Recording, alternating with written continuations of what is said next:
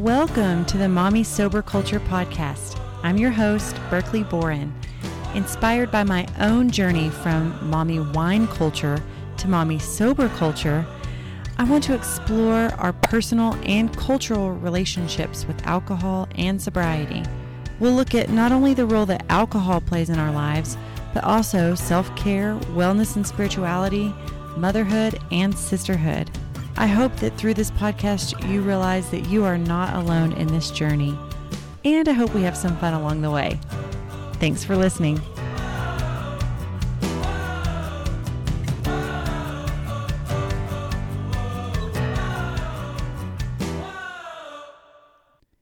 Hello.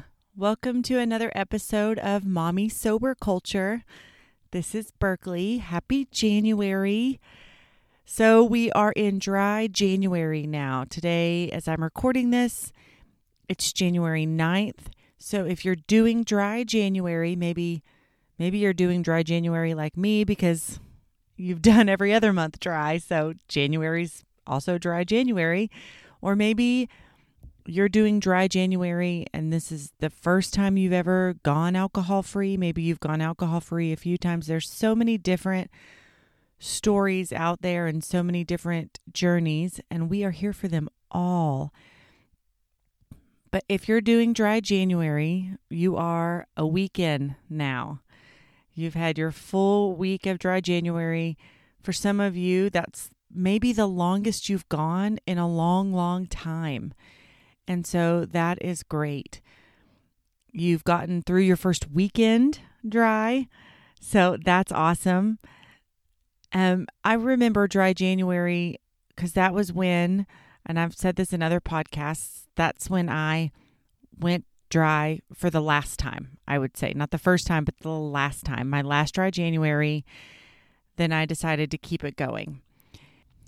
But I do remember every time I would go dry, every time I would stop drinking for, say, dry January or sober October, or just say, I'm only going to drink, you know, on the weekends. I'm not going to drink during the week at all. What struck me was how much I thought about drinking.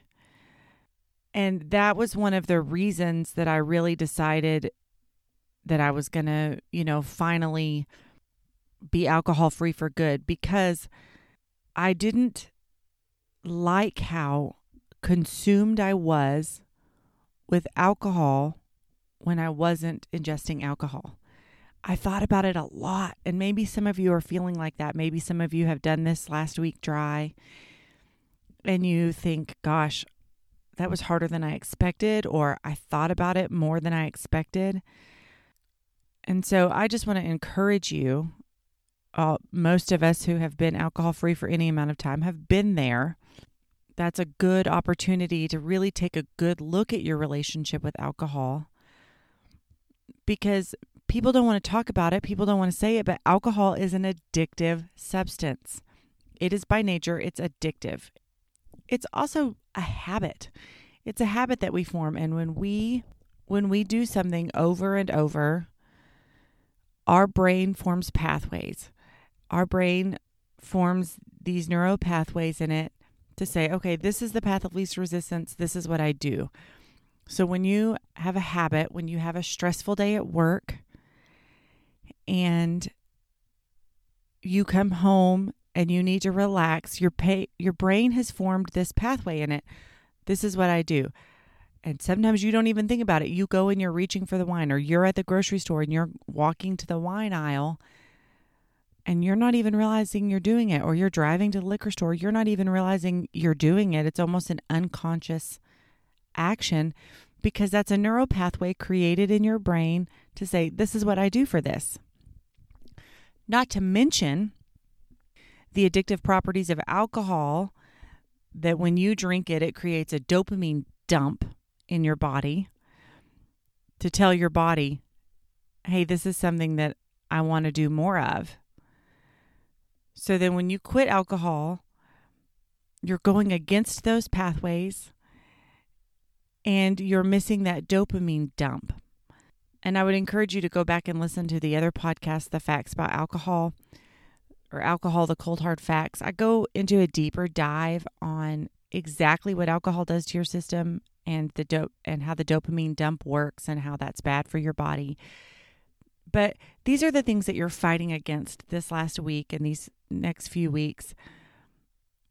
But they can change. Your body will slowly get used to not having that dopamine dump, which is a good thing because then your body can get dopamine from other sources and make it on its own, and you don't need that anymore.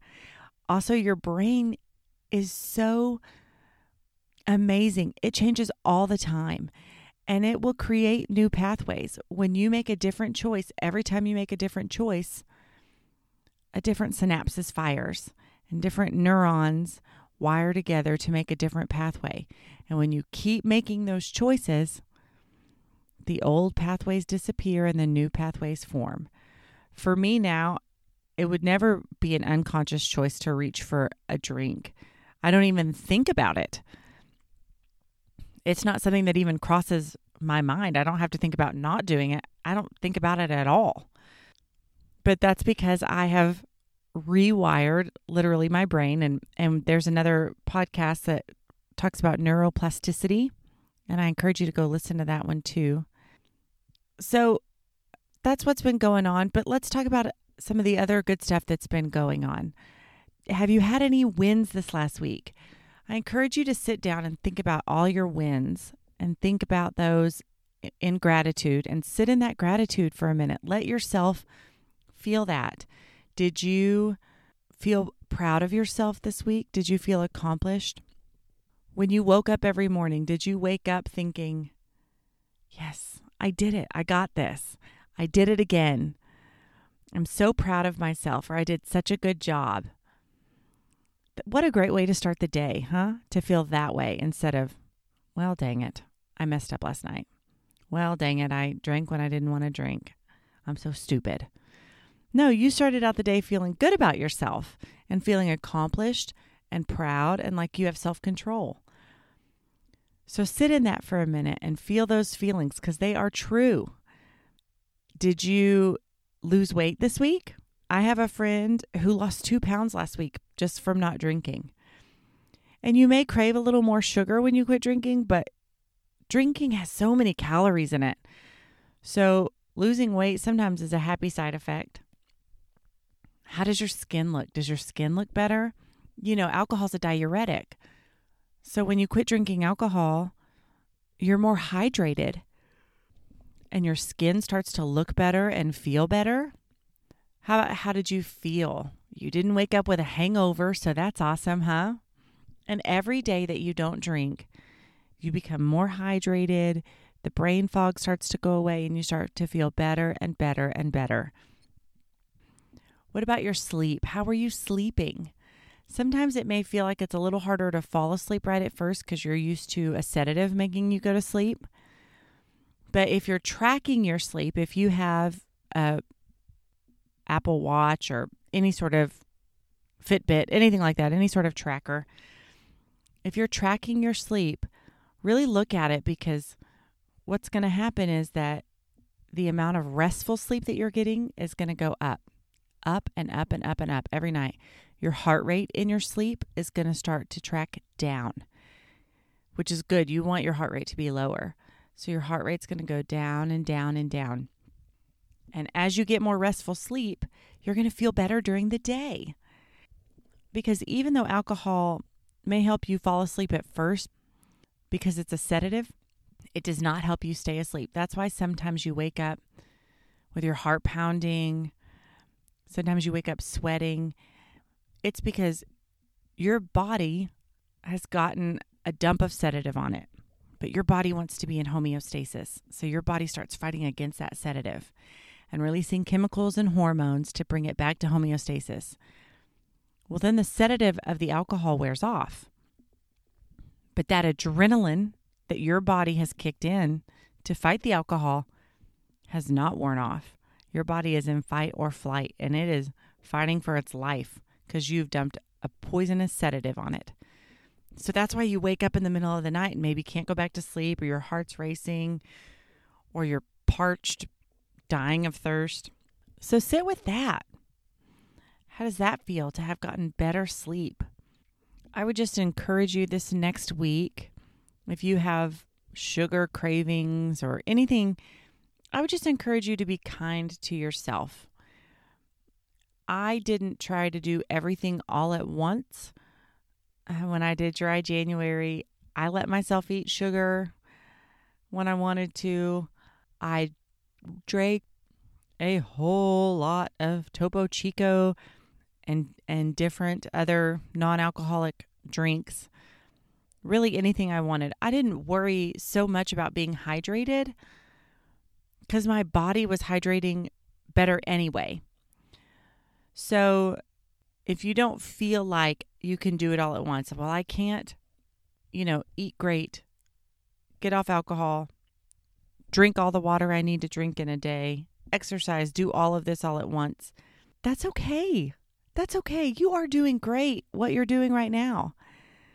You can add that stuff in later. If you feel like doing it all, great, go for it. So everybody operates at a different level. I'm not there. I wanted to do one thing at a time and I decided to be really kind to myself.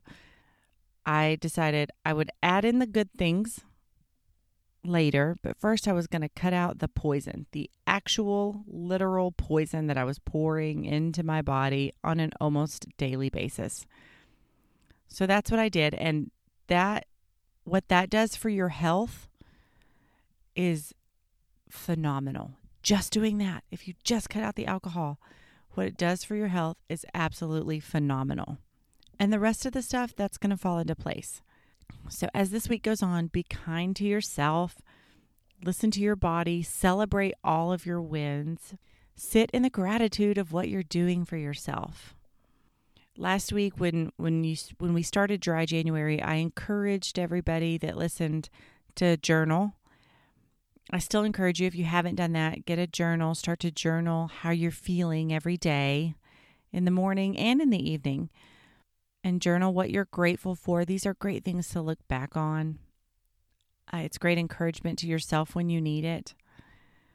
Also, listen to this podcast, find some other podcasts, find some great books to read in those moments that you feel like your willpower is not so high. Remind yourself. You can remind yourself of why you're doing this by listening to podcasts, by reading books, by looking at your journal, and by reminding yourself what you're grateful for along this journey, all of those things. So I hope you've had a wonderful week. This next week is going to be great too. We've got some great podcasts coming up this week, some interviews with some people who've done dry January or different dry months or dry years.